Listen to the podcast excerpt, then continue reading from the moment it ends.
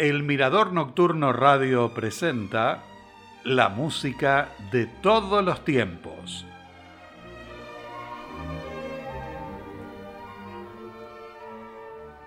Bienvenidos a un nuevo programa.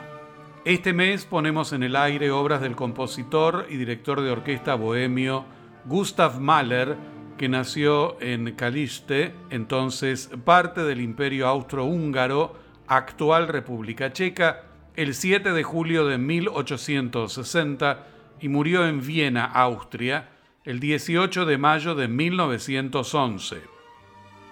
A los seis años comenzó a tocar el piano. En 1870 dio su primer recital público. En 1875 ingresó al Conservatorio de Viena. En la capital austríaca entabló una gran amistad con Anton Bruckner, de quien fue discípulo. En la Universidad de Viena se inscribió en diversos cursos de historia y filosofía. Fue un gran lector de relatos medievales, como así también de la obra literaria de Friedrich Hölderlin, Johann Wolfgang von Goethe, Fyodor Dostoyevsky y León Tolstoy, así como del teatro de William Shakespeare, Jean Racine y Pedro Calderón de la Barca. Sus lecturas filosóficas abarcaron desde Platón a Gustav Theodor Fechner, pasando por Baruch Spinoza, Arthur Schopenhauer y Friedrich Nietzsche. Cuando terminó sus estudios musicales, compuso su primera obra, la cantata Das Klagen de Lied o la canción del lamento, y para escribir el libreto se basó en una antigua leyenda alemana. A lo largo de su vida tuvo más éxito como director que como compositor. Inició su carrera como director de orquesta al frente de pequeños teatros en ciudades como Ljubljana, Olomouc y Kassel. En 1886 fue asistente de Arthur Nikisch en Leipzig. En 1888 dirigió la ópera de Budapest y en 1891 la ópera de Hamburgo. En ese tiempo fue perfeccionando su técnica personal como director.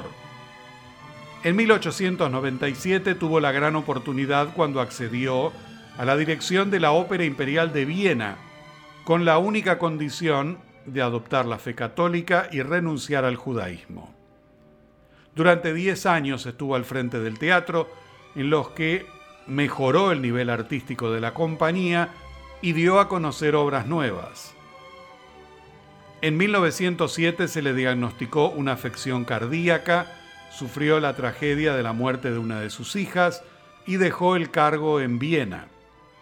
Poco después, aceptó dirigir en el Metropolitan Opera House de Nueva York y obtuvo la titularidad por tres años de la Sociedad Filarmónica de Nueva York. Paralelamente a su labor como director, escribió sus obras durante las vacaciones de verano, el único tiempo en el que podía dedicarse íntegramente a la composición. Como creador, centró sus esfuerzos en la forma sinfónica y en el lead. En varias oportunidades, conjugó en una misma partitura ambos géneros. Fue un innovador. Introdujo elementos de distinta procedencia como melodías populares, marchas y fanfarrias militares, en un marco formal heredado de la tradición clásica vienesa. Sus obras adquirieron grandes proporciones, lo que generó la incomprensión de amplios sectores a los que su música resultaba hostil, pero tuvo el apoyo de un grupo de entusiastas, entre los que se encontraban miembros de la Segunda Escuela de Viena, que lo tenían como su más directo precursor.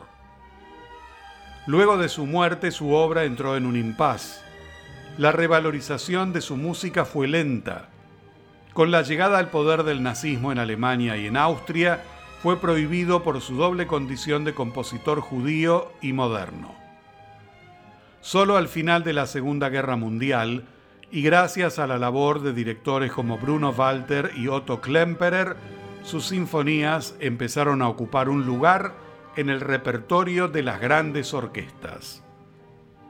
Para Mahler, componer una sinfonía era construir un mundo con todos los medios posibles. Si un compositor pudiera decir lo que tiene que decir con palabras, no se molestaría en intentar decirlo en música. En una ocasión manifestó que su música no sería apreciada hasta 50 años después de su muerte. En mayo de 1883, Mahler fue contratado como segundo director de orquesta y director del coro del Teatro Real e Imperial de Kassel, en Alemania. Allí, entre otras, compuso la música de escena para la obra El trompeta de Säckingen de Joseph Victor von Scheffel, que se perdió, pero de la que posteriormente usó alguno de sus temas. Poco después de su llegada a ese teatro comenzó una relación con la soprano Johanna Richter, que de alguna manera influyó en su obra. La ruptura de ese vínculo en parte lo inspiró para componer un ciclo de líder. Anteriormente, ya había escrito la cantata dramática Das Klagen der Lied, El canto del lamento, y la primera parte de los Lieder Un Gesänge, el ciclo de Lieder eines fahrenden Gesellen, o Canciones de un caminante, fue compuesto entre 1884 y 1885 para voz y piano y fue publicado en 1887. Mahler también escribió los textos que están influenciados por una colección de poesía popular alemana titulada Des Knaben Wundenhorn, que fue uno de sus libros favoritos. Todas las canciones tienen un dejo de pesimismo y en algunas un sentido trágico. En 1893, Mahler realizó el arreglo para voz solista y orquesta y es la versión que se interpreta con mayor frecuencia. Hay fuertes conexiones entre este trabajo y su primera sinfonía. Los títulos de los líderes son Wenn mein Schatz Hochzeit macht, cuando mi amada tenga su día de bodas, ging heut Morgen übers Feld, fui esta mañana al campo, ich hab ein glühend Messer, tengo un cuchillo ardiente, y die zwei blauen Augen von meinem Schatz, los dos ojos azules de mi amada.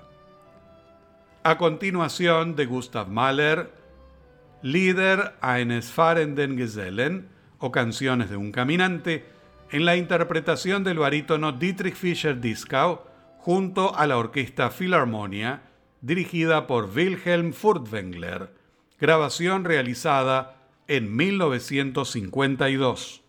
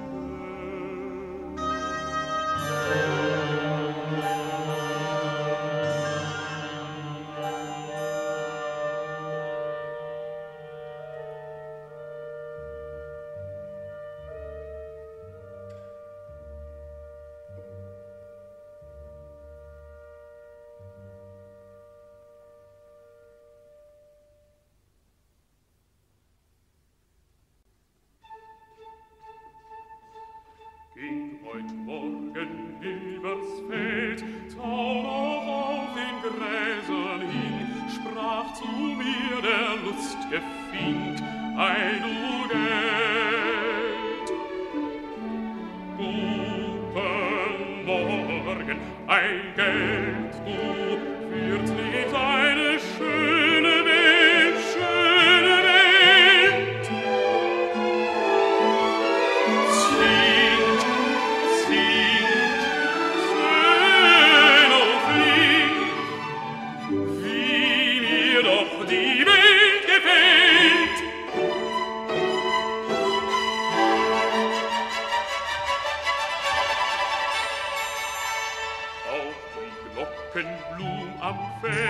hat mir lustig guter Ding mit den Glöckchen klinge, kling, klinge, kling. Ihren Morgengruß geschenkt,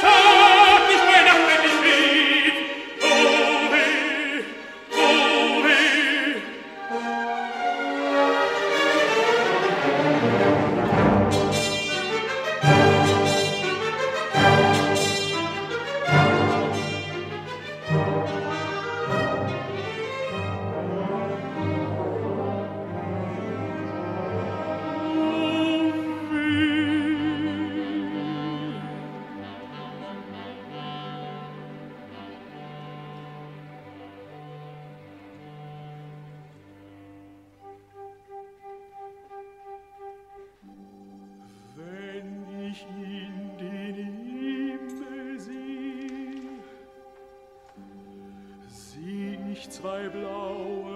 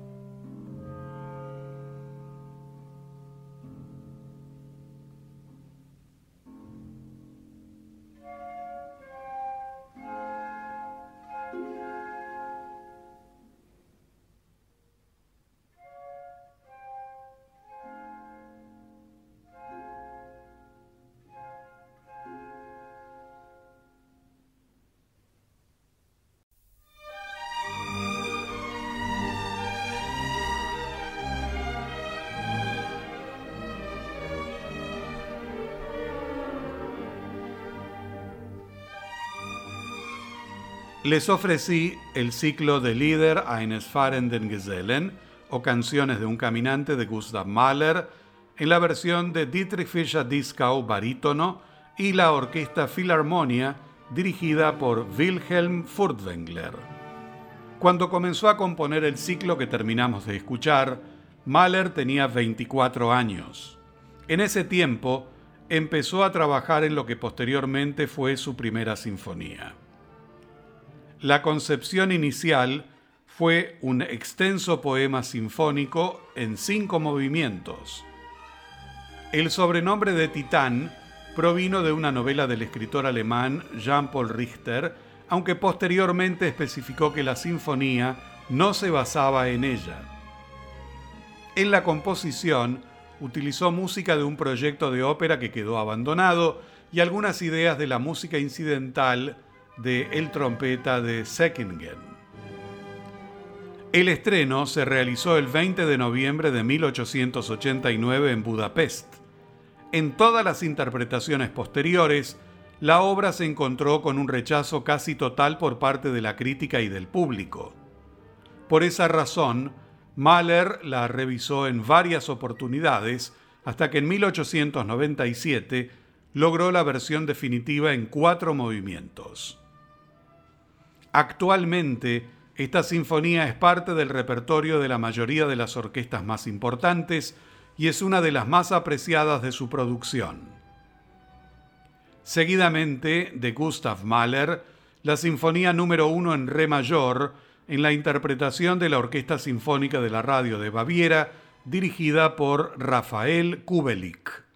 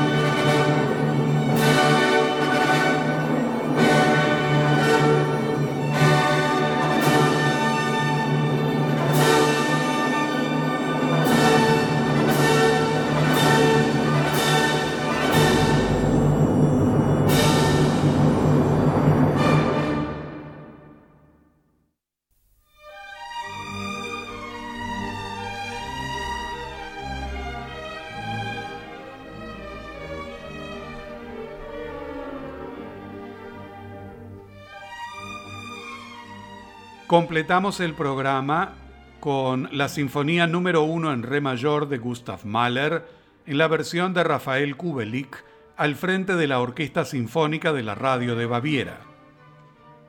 Los invito para que me acompañen dentro de siete días en un nuevo encuentro con la música de todos los tiempos, aquí en el Mirador Nocturno Radio.